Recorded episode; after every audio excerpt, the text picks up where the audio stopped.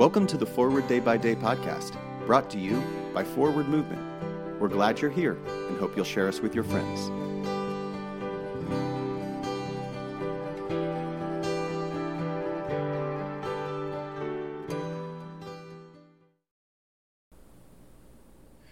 Today is Monday, July 4th, 2022.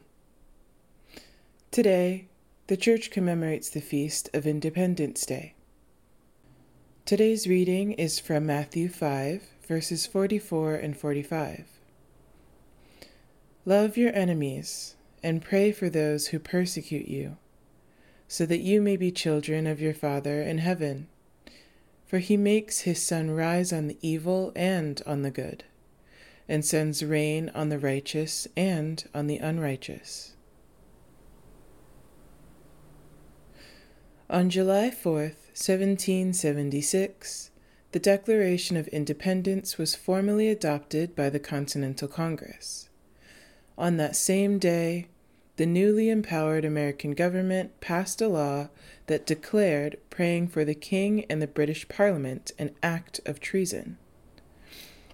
The Episcopal Church in the United States today is a world away from that 1776 edict. I grew up praying for our government in church most every Sunday. But have we prayed in church each Sunday for our enemies? Not so reliably.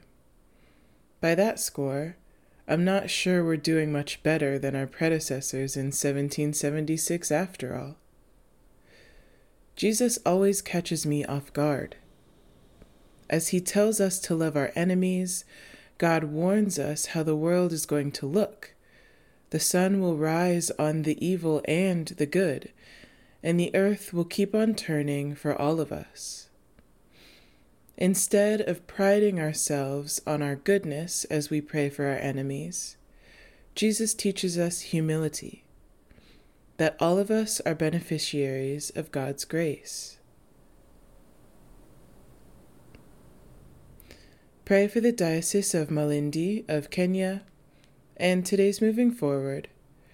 Pray for our leaders, even if you disagree with them. My name is Nia McKenney, and it is my pleasure to read this month's Forward Day by Day Meditations written by Eva Suarez. A morning resolve. Let us pray. I will try this day to live a simple, sincere, and serene life, repelling promptly every thought of discontent, anxiety, discouragement, impurity, and self seeking, cultivating cheerfulness, magnanimity, charity, and the habit of holy silence, exercising economy in expenditure, generosity in giving, carefulness in conversation, diligence in appointed service, fidelity to every trust, and a childlike faith in God.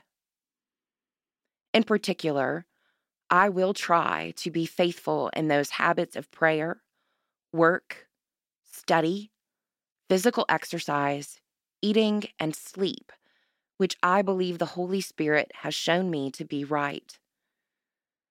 And as I cannot, in my own strength, do this, nor even with a hope of success attempt it.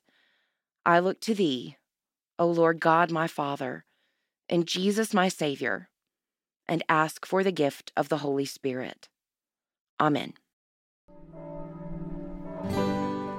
Thanks for spending part of your day with us.